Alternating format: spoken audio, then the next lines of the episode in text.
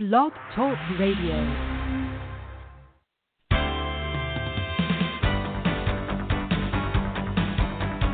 Contra Radio Network presents The Contra Dawn Show with your host, Dawn Appleberg.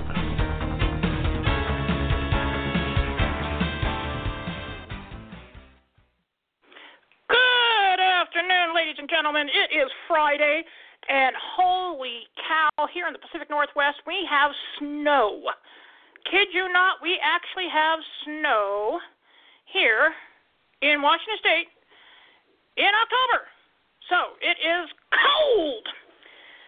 I am your host, Dawn Appleberg. This is the Contra Dawn Radio Show, and tonight we have a very, very special guest. One of the things that's been coming up, especially with the new uh, POTUS transition and the new requirement for them to uh, gut a lot of the public bloat and funding, as well as streamline a lot of the um, federal level government, has been Common Core in education. This is something that I actually am quite familiar with from the time I was a kid because the special guest that we have today, Marylyn Easter, are you there? I am here. There you are. Hey, ladies and gentlemen, I'm going to introduce you to a very, very special woman. This is Marylyn Easter. She is also my mother, but that's not what makes her special. Although I like to think that because I do happen to know I'm pretty awesome. Anyway, fact of the matter is, is that the reason I got into politics, the reason I started going into logical data and logical conclusions when it comes to our political agendas was based on the way I was raised. And that was to go ahead and not vote party, vote participant. Look at what they're doing, look at their platform, and look at what they did prior to wanting your vote to determine whether or not that individual happened to be appealing or happened to be the right one for you. Now, if you're a conservative or a liberal, it doesn't matter. This is something everybody should be doing. If you are pro abortion, then you should be looking at the platform of the candidates and determining who you want to have in that spot, in that slot that you vote for, who will go ahead and recognize your wants. If you are anti abortion, the same goes. And don't just take it from social media, don't just take it from some Twitter. Look at their platform. And if they've been in for a while, look at how they vote. Anytime election comes up, you know they always want to look better. So, with that being said, what we're looking at today is we are looking at a resurgent, you heard that correct, a resurgent of a program that was started in the 70s in California in our Common Core curriculum. Now, I'm going to go ahead and turn it over to my mom, who can tell you the story so much better, considering she's the one that actually fought it, won it, and took down individuals that she was told she could not, she would not be able to touch. So, Marylyn, why don't you go ahead and tell us your background, explain how you found out about the curriculum, and just take it away. Well, first of all, let me thank you for inviting me to do this. This is a situation that's been dear to my heart. I've been political all of my life, regardless of my employment or my time as a stay at home mom when my youngsters were young enough that they needed me to be there for them.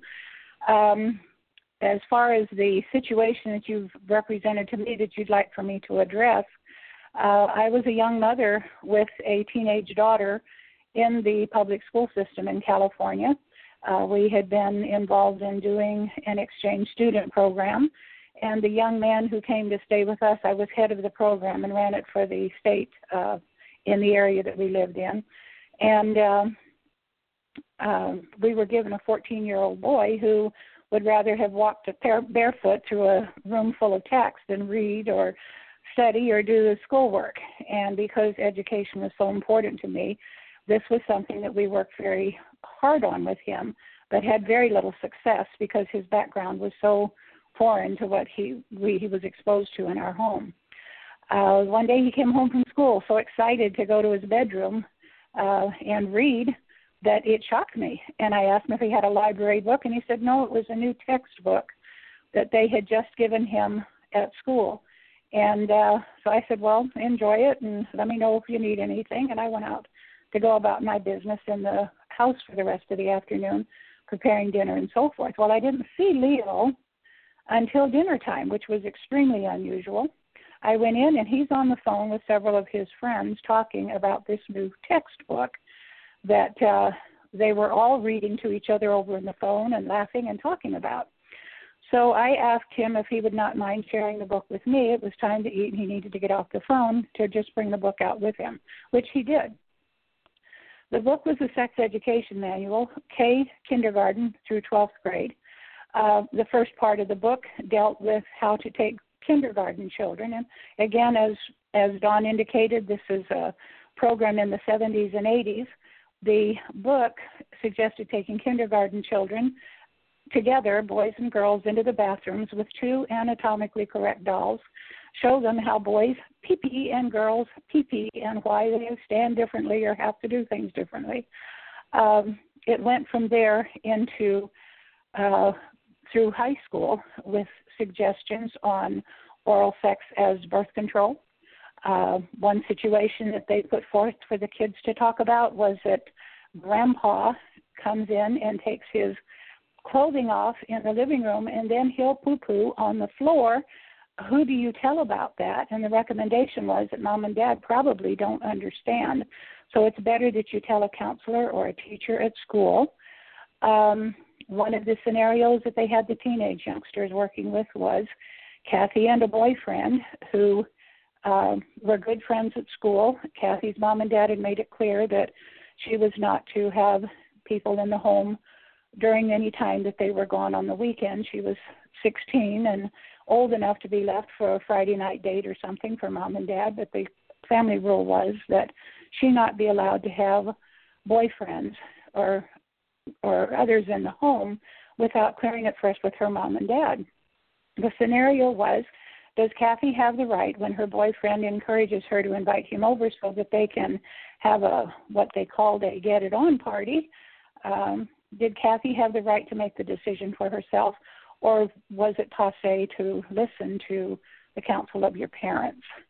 Um, the youngsters in the room were to discuss the pros and cons of whether it was Kathy's right or mom and dad's right to institute rules on a 16 year old child.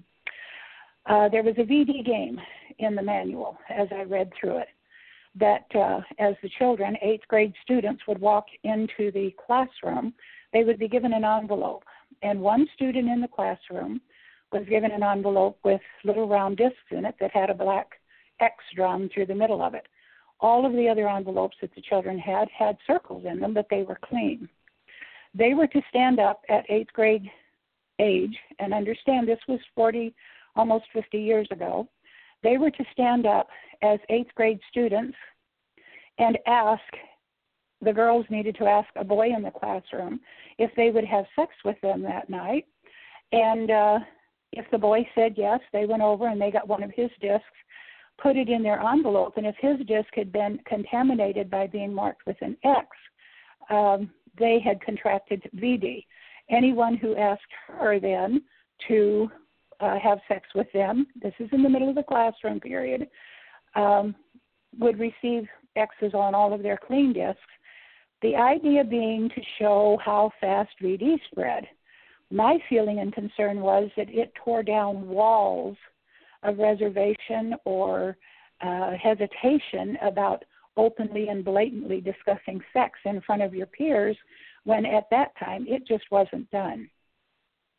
Uh, I was concerned enough when I finished reading the book that I went to the school board and I asked about the process of getting the book approved for the classroom. We learned that this one had never been evaluated, had never even been looked at by the textbook committee for our district. So I registered my concerns about the book first to the teachers, then to the principal, then to the school board. Um, I went from the school board because of their venomous response to my interfering in their running of their school program to the State Board of Education. Uh, we were ultimately and finally told that we could pull our children from the class if we had concerns about um, what they were being taught in these classes. Uh, they were given a theme when they went to the library instead of coming in for the health ed class. They were given a theme of writing a term, a, a thesis or a term paper, whatever you would call it, on whether or not it was painful for a woman to have sex during pregnancy and at what stages it became more uncomfortable and what their final analysis was as to whether or not they should have sex when a woman is carrying a child. Now, I offer to you that for an eight year an eighth grade student, especially at that time, needing to research and get that involved in discussions on sex during pregnancy was almost as bad as sitting in the classroom with the other things going on. I began to invite people to come to my home just to read the book. All of the meetings that we ever had, that is basically what we did. We would go through and we would simply read passages from that book who that represented tearing down walls of trust between parents and children, uh, encouraging them to go to teachers and counselors rather than their parents when they had issues to discuss, uh, oral sex, uh, other things that that uh, people have differing opinions on whether or not they're comfortable with that, and whether or not it was our right to have our children exposed to it. Uh, we started having the meetings, and all that we did was read the book. And at the end of a 25 or 30 minute period where seven or eight specific sections were discussed, um, we would begin to discuss among ourselves what we could do to get the administration there to listen to our concerns. We began uh, going, calling, uh, going to meetings, the school board meetings.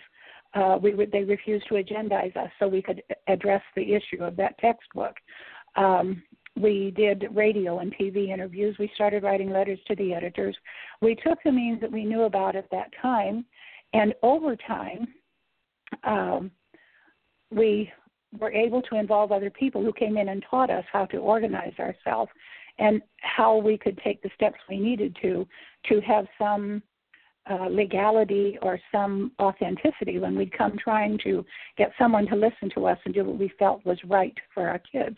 Ultimately, it involved a not only the state board, uh, board of education head, but a state senator who came down and personally instructed those of us who were leading the group in how to do it and the, the things we had legal rights to do and did not. When we would go to the board meetings, we would be vilified, literally called names and uh, and accused of. I was accused personally of of calling and threatening and harassing the school board members when in reality they were calling those of us who were actively involved all hours of the day or night, threatening us, telling us that our children would be at risk if we continued to send them to the public schools. We better get them out and take them to private schools. Um, we continued to write letters, make phone calls, uh, contacting district, county, and state officials, and ultimately um, uh, we were able to, uh, when the Los Angeles newspaper, the uh, Sacramento Bee, the San Diego Tribune all wrote articles about this Mormon mind controller out in the middle of the Mojave Desert who was trying to take over the school system in um, in the Mojave Desert, which is where we lived at the time. And they sent an interviewer out to talk with me.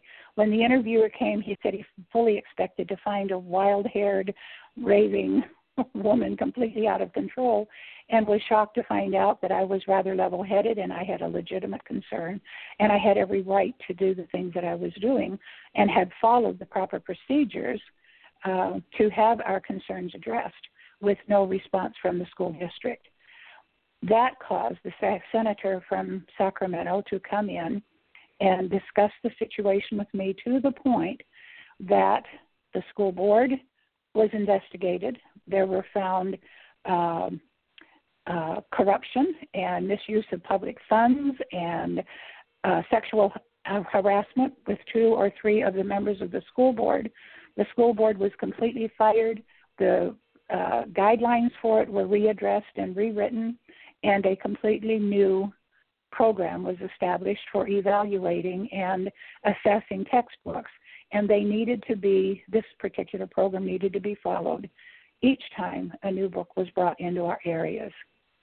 Um, I will add one small thing, um, and that is that I had the honor of being asked to go to our public carnival for the year. It was an annual festival that they had, and because we had impacted more people over time with this huge issue to sit in the dunk tank and be doused by my students and my uh, friends and other members and people who knew me.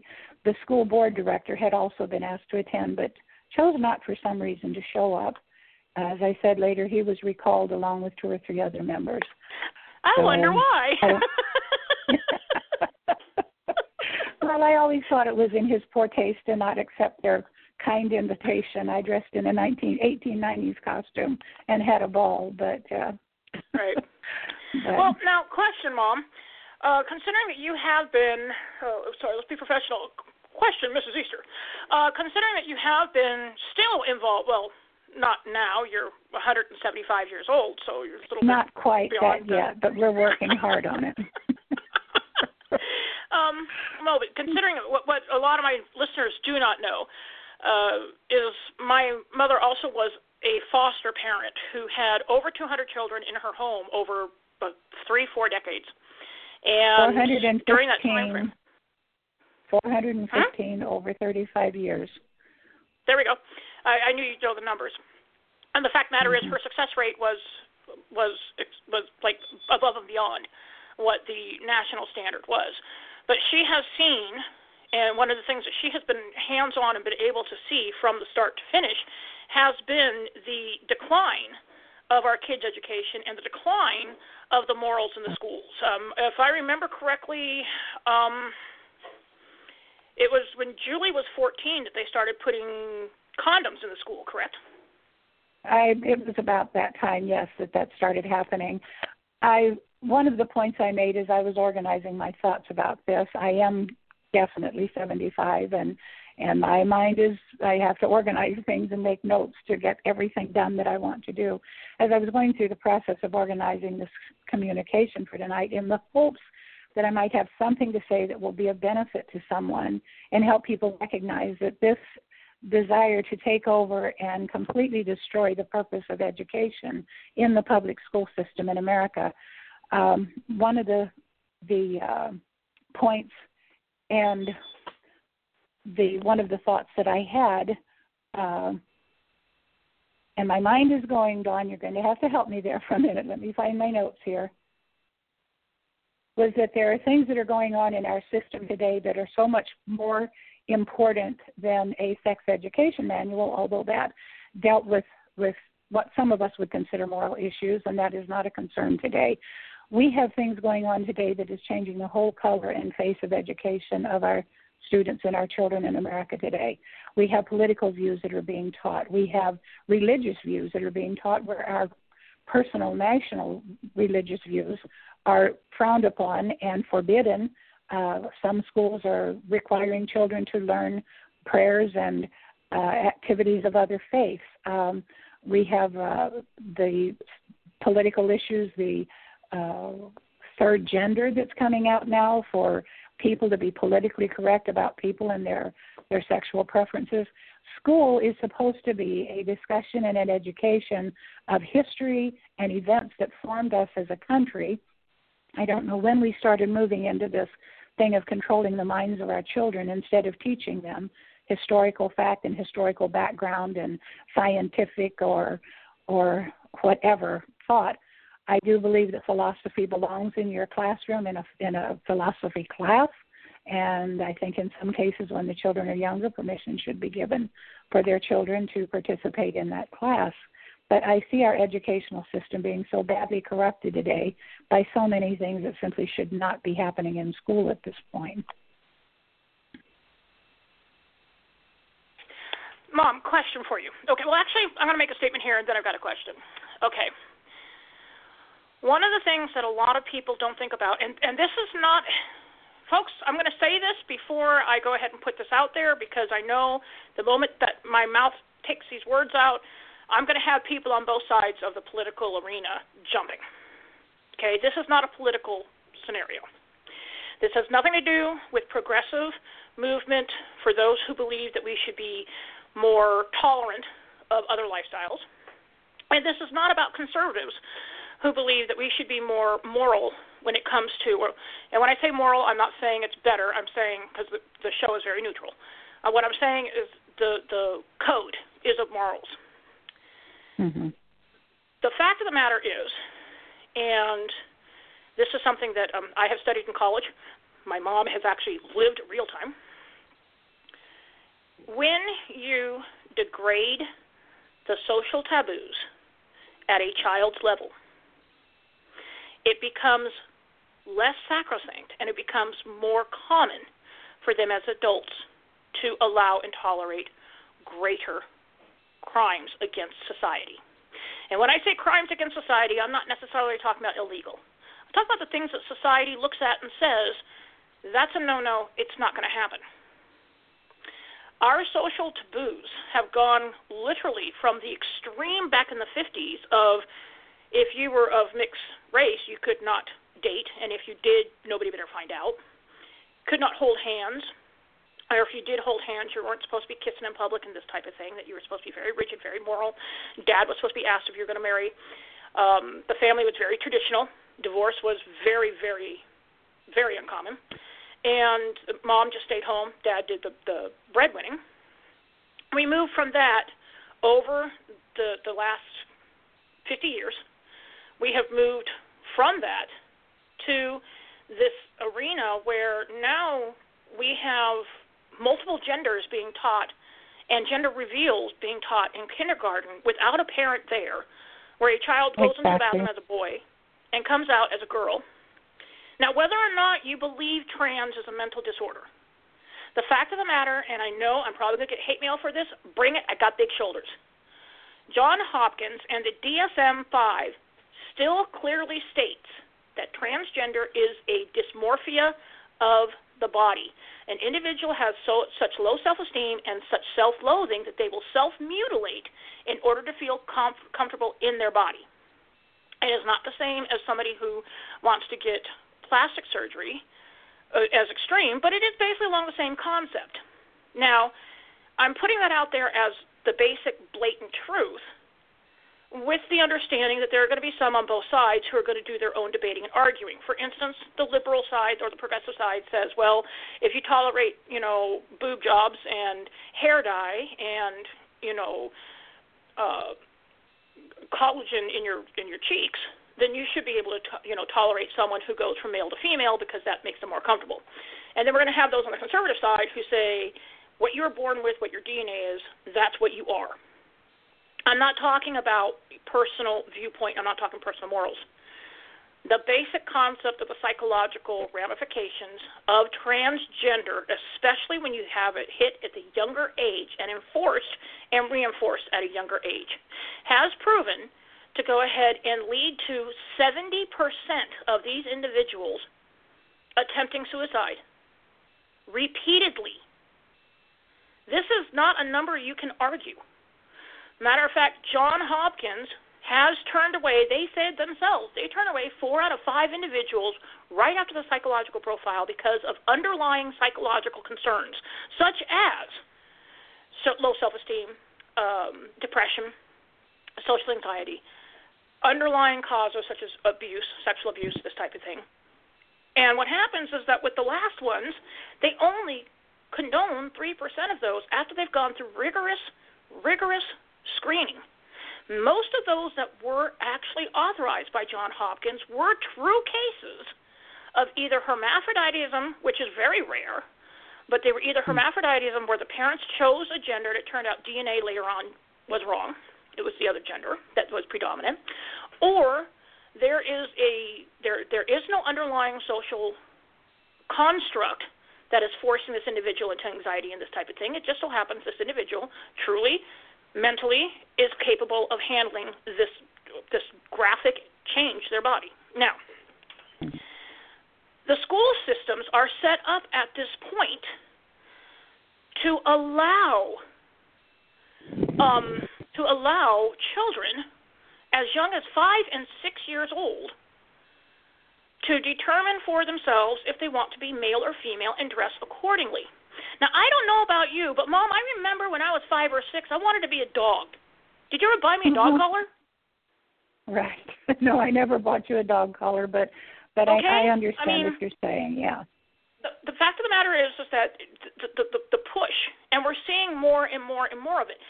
Just the other day, the reason I called my mom last night and asked her to be on the show was because I'm seeing more and more of these posts from schools where the parents are becoming angry of the sexual education that is literally at this point it's not even sexual education anymore. It's literally a destruction of all societal taboos that we have that predate our country clear back to the original countries that many of us came from. And I'm not just talking white. All right? So, right now, throw that one right out there. This isn't about race. When you go to the Middle East, they are extreme when it comes to their social view, to their to their sexual viewpoints. Um, very very overbearing when it comes to their women. You know, we, we all know about the female genital mutilation. We all know about the child bride. We all know about the fact that women are basically shackles there. Uh, men are, are taught that you know th- their urge is their urge. Okay, but at the same time, there still is extreme taboos when it comes to their sexual culture. In many countries, not just in Europe, but in many countries that we have around the world, there are taboos when it comes to sexual culture. Most do not tolerate or condone sexual activity with children. It is the ultimate mm-hmm. taboo societally. Very few do. We as a nation, it is our fault. We as a nation have allowed this to happen. The other reason I wanted my mom to come on the show is because you guys listen to me till I'm blue in the face talk about how one person can make a difference and how I have made differences and how, you know, this individual made differences. She took on the school district as a concerned parent with no background in litigation, no background in how the political arena is going to work on this. I mean, she understood politics, but she hadn't swum with the sharks and she won. It is your responsibility as parents. It's not your school, it's not your senator, it is not your pastor. It is your responsibility as a parent to get stand up, get out there and say this is not going to happen. And enough of you do it, enough of you fight against it. They have to stop and pull the plug. Don't rely on Trump to go ahead and protect your kid. And for those who are anti-Trump, yes, I know. The fact of the matter is, what we're dealing with is we're dealing with the the education department is being gutted, it's being revamped, it's being completely overhauled. Many people are hesitant about what's going to replace it. I understand that.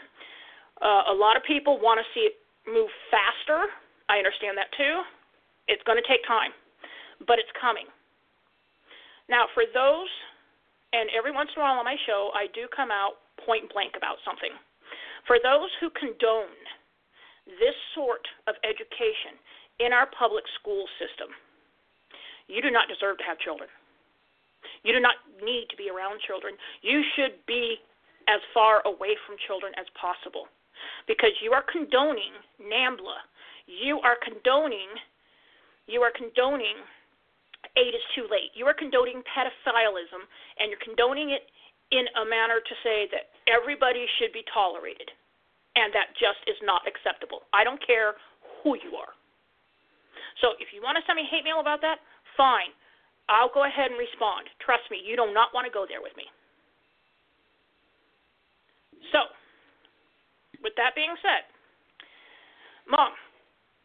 Yes. Can you please kind of give us a little background, and I know you probably didn't write this one up, but can you give me a little background from the time you started foster care to the kids that were going into foster care when you finally started to get out? What type of children were you dealing with? Um, I did foster care over a 43 year period. You know that. We ended up ultimately adopting several of those children out of foster care when dad was in his 60s and I was in my 50s.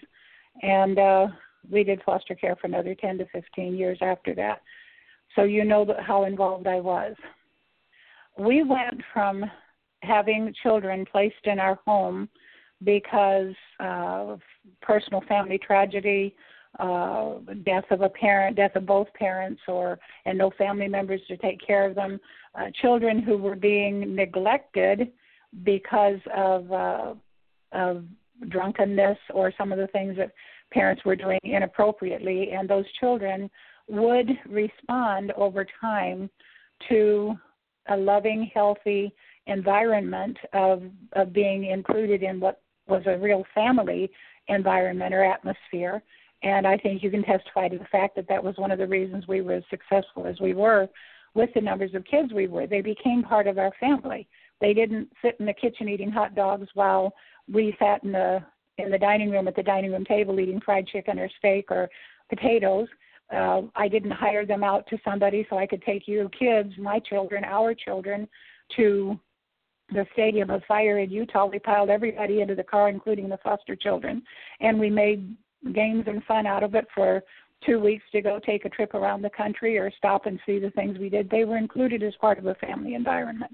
These children were moldable. They were able to change. We had a success rate that was phenomenal among those kids who just needed a safe environment to be raised in to turn around and become uh, safe and secure and turn into pretty normal kids again. By the time I left the system in uh, uh, 2012, when we moved from uh, our home in California to Utah, um, I'm sorry to yeah to Utah. Um, those children that were coming into our home were angry, they were aggressive, they were violent behaviored, they were dealing with issues of PTSD in their own from their own home lives. They were dealing with issues of hate and self-loathing, cutting issues, theft. We well, you know, we developed programs in our home uh, with foster children who were kleptomaniacs, where we would hide poker chips and if they didn't steal something from the other kids in the room and they took a poker chip instead and brought it out at the end of the week and had not stolen something they were rewarded with gifts and so forth. The whole environment of foster care had changed and become something entirely different. We needed to be very, very careful. Uh, my children were all grown uh, when most of these really just emotionally crippled children were coming into our home and it was just me and and Jack working with them or other foster children who were dealing with similar issues for the last 10 or 15 years that we did foster care. Uh, so yes, you can see a huge, a huge change in youth today because of this progressive idea we have of of all of these rights and privileges that are are being uh, uh, so carefully spoon fed through them uh, in their school systems and in their uh, in the activities and environments they live in. Yeah, one of the things that I've noticed recently I've got a couple of my friends who decided they wanted to do foster care. And I'll be perfectly honest with you people.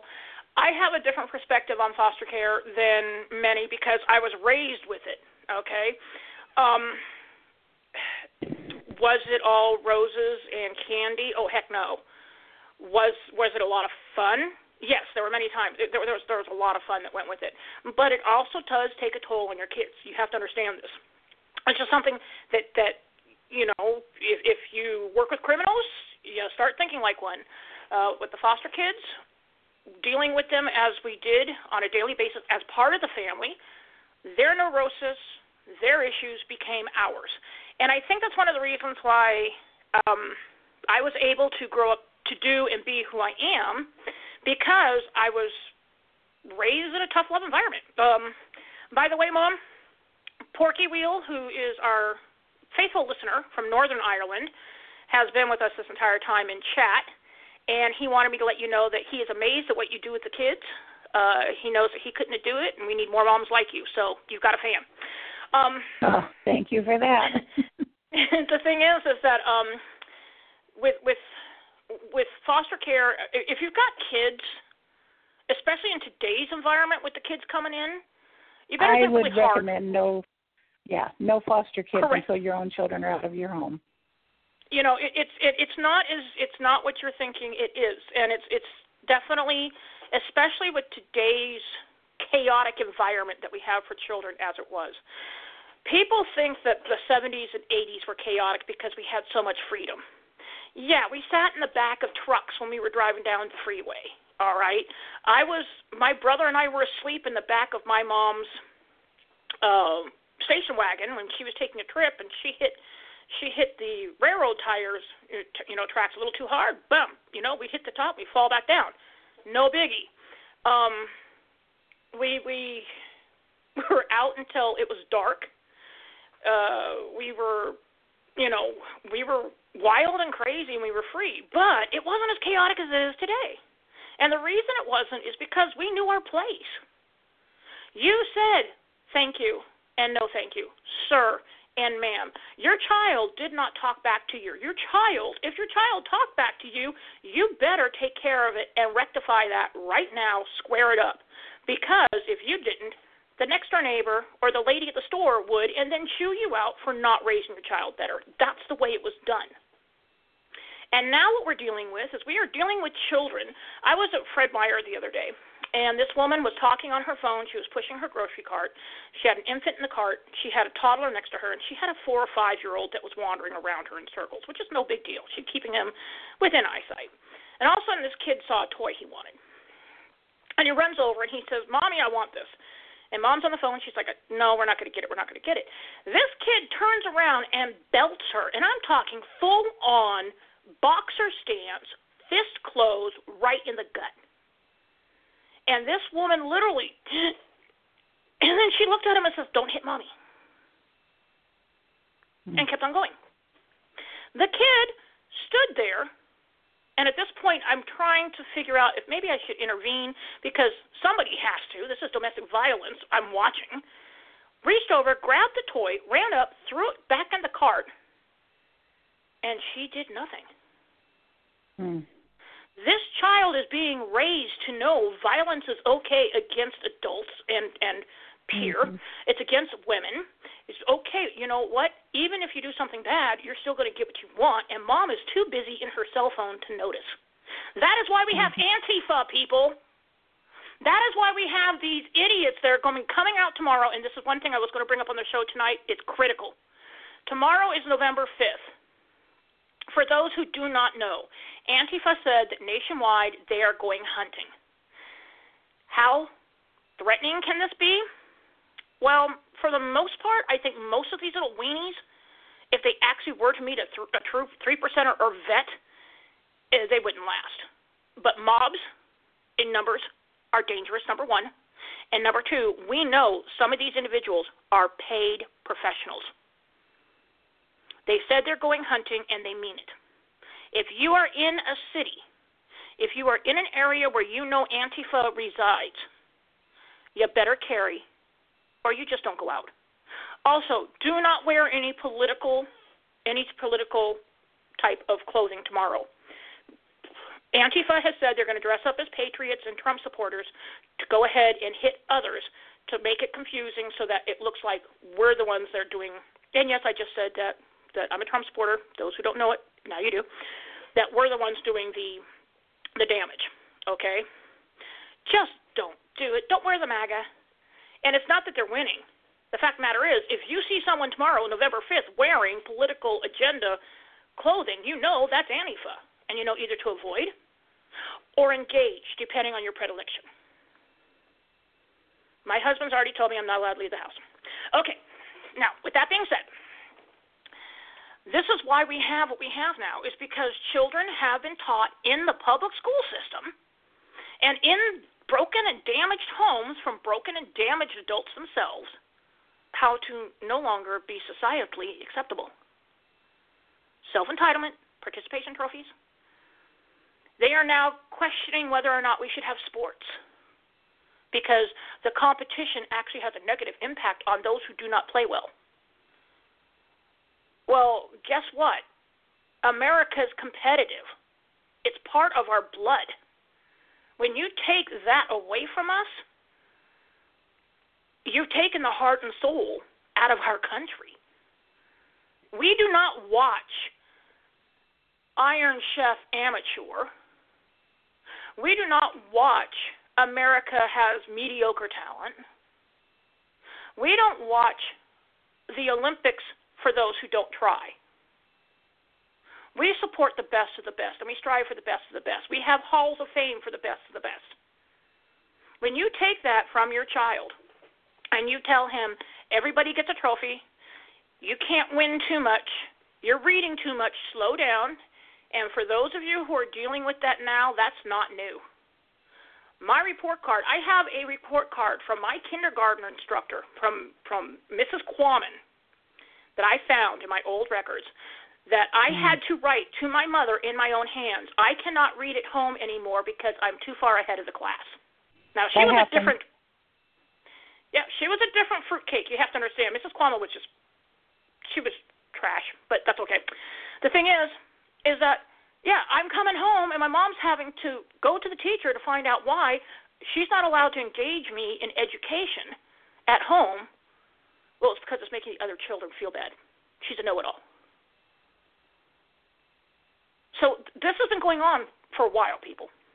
And for you teachers out there who I know are going to be listening and who are going to come back and say, no, no, that's not what happens in my class, you better think again about your bell curve. When was the last time you had a student blow it, completely blow the bell curve wide open, and you not get critiqued about the fact that they made too many points, and this other child who doesn't try as hard, but needs to graduate because, you know, it takes a village – ended up low band on the on the bell curve, so you had to pump up artificially his grade. And yes, it happens. I know it happens. I've seen it done. Especially if it's a minority. That's that is not a racial statement. That is a fact. On your SATs. On your SATs, people. If you are Asian, they automatically deduct deduct 500 points automatically because they think you're going to blow the curve so bad, or 50 points, as you were 50 points, because they think you're going to blow the curve so badly, so, so badly for others because you're so smart. I mean, how much racial profiling are we going to accept as tolerant? If you're African American, and I hate that term, you have no idea how much I hate that term. Oh, and by the way, I know multiple African Americans, as in they came from Africa, they became citizens of the United States, and they will tell you to your face, do not call me African American. I am an American. Mm-hmm. For blacks, if you are taking the SAT test and you saw that great score you made, you may want to think again. They give you 250 points right off the bat. If you are white now, they are eliminating 100 points for your white privilege. Now, folks, I got to tell you something. When you talk about white privilege, let me explain something. My mom is from Searcy, Arkansas. Searcy, Arkansas was is one of those hillbilly cities. And when I say that, they're Be not rich. careful. They're not rich. Everybody worked for what they got. You were not born with a silver spoon in your mouth. As a matter of fact, there were times in my mom's childhood where she was so dirt poor that they had to go ahead and make ends meet. Her mom made lye soap from hand. She went through the I made depression. lye there soap. was no white privilege. And my growing up, don't tell me that I had privilege because I'll tell you right now that was smacked out of me a long time ago. There is no such thing as privilege in our house. All right, you worked for it. You earned it. If you wanted, if you wanted that extra, you know, like Julie wanted to go to Magic Mountain with her friends. She didn't do the dishes. Guess what the bus left without? She stayed home. The fact of the matter is, there was no white privilege growing up. The only reason that word has come around at this point is because we have a very, very small group of individuals who truly, honestly believe, and I honestly believe that these people, they got two brain cells every once in a while, they connect and they remember to breathe. But these people honestly believe that because of things that happened 200, 300 years ago, no, no, further back than that, we're talking 1800s, 1700s, you know, that time frame pre Civil War, that we should say sorry for individuals today who have never once in their entire life ever worn a slave collar. And that goes for multiple races, not just black goes for Chinese. It goes for Irish. Now, the reason you won't hear the Irish and the Chinese complaining about their reparations is one, the Irish, we already know we're just done with it. We're good. Okay? We earned what we keep. The Chinese. Fact of the matter is, they're too honorable to demand something for nothing. They are extremely frugal, do not get me wrong, but they're too honorable to expect you to pay them for something they have not earned. What does that say? Those individuals at this point who honestly think they are due something that happened to their great, great, great, great, great grandmother or grandfather are a product of our public school system. So, the reason I wanted this show tonight with my mom telling you her story. Parents, here's the deal once more it is your responsibility, your choice. You want to go on Facebook and cry and boohoo about Common Core? I'll read it. Sure. They're not changing anything. You want to go ahead and come on talking about how your child's being bullied and you can't do anything about it because, you know, he's getting these these text messages from these bullies about drink bleach, kill yourself and he's feeling or she's feeling so insecure at this point she may try it, but you don't do anything to assist your child, are the problem. Going to the principal, going to the school board only goes so far. Once more, listen to what my mom said.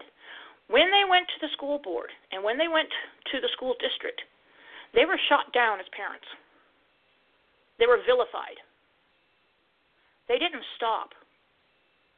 What a lot of people don't realize is that part of my mom's story she left out. See, she had a double whammy. Not only was she a meddling mother who would not leave the school alone to do what they wanted to do, my mother is also a, oh my, are you ready? Gasp, gasp, Mormon, LDS. She had newspaper articles written up about her as being a honest to God Satanist witch Mormon trying to mm-hmm. destroy the school system. She did not let it stop her. Now, am I trying to say that she's an awesome woman? Well, of course she is. She's my mother, but that's not the point. I'm saying she did not do anything that you can't do yourself. If you're willing to take some humiliation, if you're willing to stand up for your child, and you're willing to make sure it changes, to allow the encroachment of Middle Eastern and Islamic teaching in our school oh, he's going to be out of that grade soon, anyways, is your fault. Okay. You need to do something about it. Now, for those who don't know, because I'm sure I'm going to get some hate mail on this one, well, you know, you got kids? Yes, I do. I've got a 10, 11, and 13 year old. My 11 and 13 year old were in public school from kindergarten to second grade. I have homeschooled them since it has not always been a bed of roses. It's been tough. My mom can attest that there have been times that I've had to call her. I'm 47 years old, and I've had to call my mom and say, "Can I borrow a couple hundred dollars?" Okay. But the thing is, is it's worth it. My children are being taught in an environment that I know is safe. They're being taught correctly. They're being taught accurately and historically. And when their public school kids come over, we've got a great school district here too. Puyallup School District is, is, is an awesome school district. It really is. But when their public school kids come over and they bring up something such as, oh, my son's so into World War One and Two at this point, he's just a buff, and he brings up, you know, Hitler and why he was a brilliant dictator who not only was charismatic but influential, and how he did not, he didn't fight, he didn't even have to fight for his seat. It was given to him because of the, of the machinations of the Third Reich behind the scenes, these public school kids are looking at him saying, You're a Nazi. Why? Well, because you like Hitler. Well, no, I didn't say that. I said this is exactly what he was, and this is why he was so dangerous. No, he was just a thug. And then they, you know, you bring up the Third Reich, and these kids are like, well, I, it was something that had to do with him. We we just know that they killed a lot of Jews and supposedly killed a lot of Jews, and it's a bad thing. This is your public education, kids. This is what they're being taught. When my daughter brings up something like culinary art and she's talking to them about how to cook, she's got friends of hers who are 13 years old who beg her parent their parents to let them come and spend the night at my house. And the reason being is because when they show up, the first thing they do is they hit the kitchen and say, "We're ready to learn some more."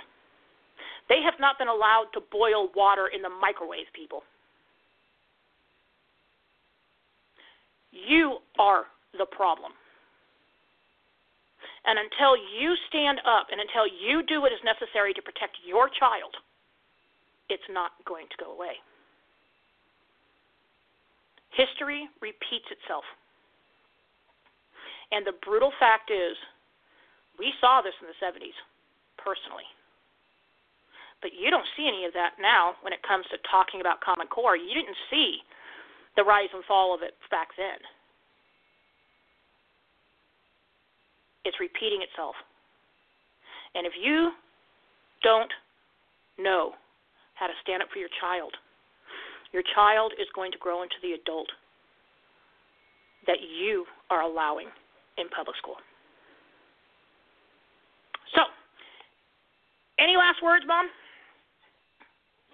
Um, just appreciative of the time you've allowed me to be here, and I hope that I've shared or said something that might be of benefit or meaning to others. Um, I'm impressed with what you've you've done here on this show, and I hope that people take your counsel. In summary, on my on on the notes that I made for the the talk tonight, I make the comment that the book was removed. Every book had to be evaluated and approved by a board that included parents uh, from that point on, two members of the Board of Education, and the head of admin staff were fired or recalled. The entire school board was investigated, and um, graft, including financial mishandling, was discovered. New board members, new guidelines, and oversight committees um, that held the offensive and inappropriate con- content from our schools for about 10 years after we went through our time uh, before someone else took up the battle. My personal fears is that politi- my personal fear for schools today is that political views, social and moral values by state standards, religious intolerance are being taught to our children, and our parents are too uninvolved or uninformed to organize and take a stand against it. And uh, it kind of ties in with everything you have said at the end here. Um, I, I just hope that uh, there's some benefit in the time that we've, you've allowed us to discuss this tonight. And I thank you for the privilege of spend to sit in and listen. Coolio. Okay, people, this is my sign off. Remember, on Wednesday we have Contra Radio with John Jeffers, which is going to be dealing. He deals with, you know, current events and different things that occur. We now have an announcement. We have a new blogger who's coming on. Um, we have a. He, I, I haven't mentioned who he is. I haven't mentioned his time frame because I haven't been told yet. However, tune in to Contra Radio. You'll be able to find out who that is. I'm on Friday nights. I'm dealing with conspiracy theories and I'm dealing with current events as they come up with situations like this. And uh, yeah, spread the word. If you like the show, great. If you hate the show, great. Go ahead and let us know how you feel. However, if you send me something that's emotionally charged versus logic, it's going in the waste bin. All right? So, see you next week. Talk to you guys later. Bye.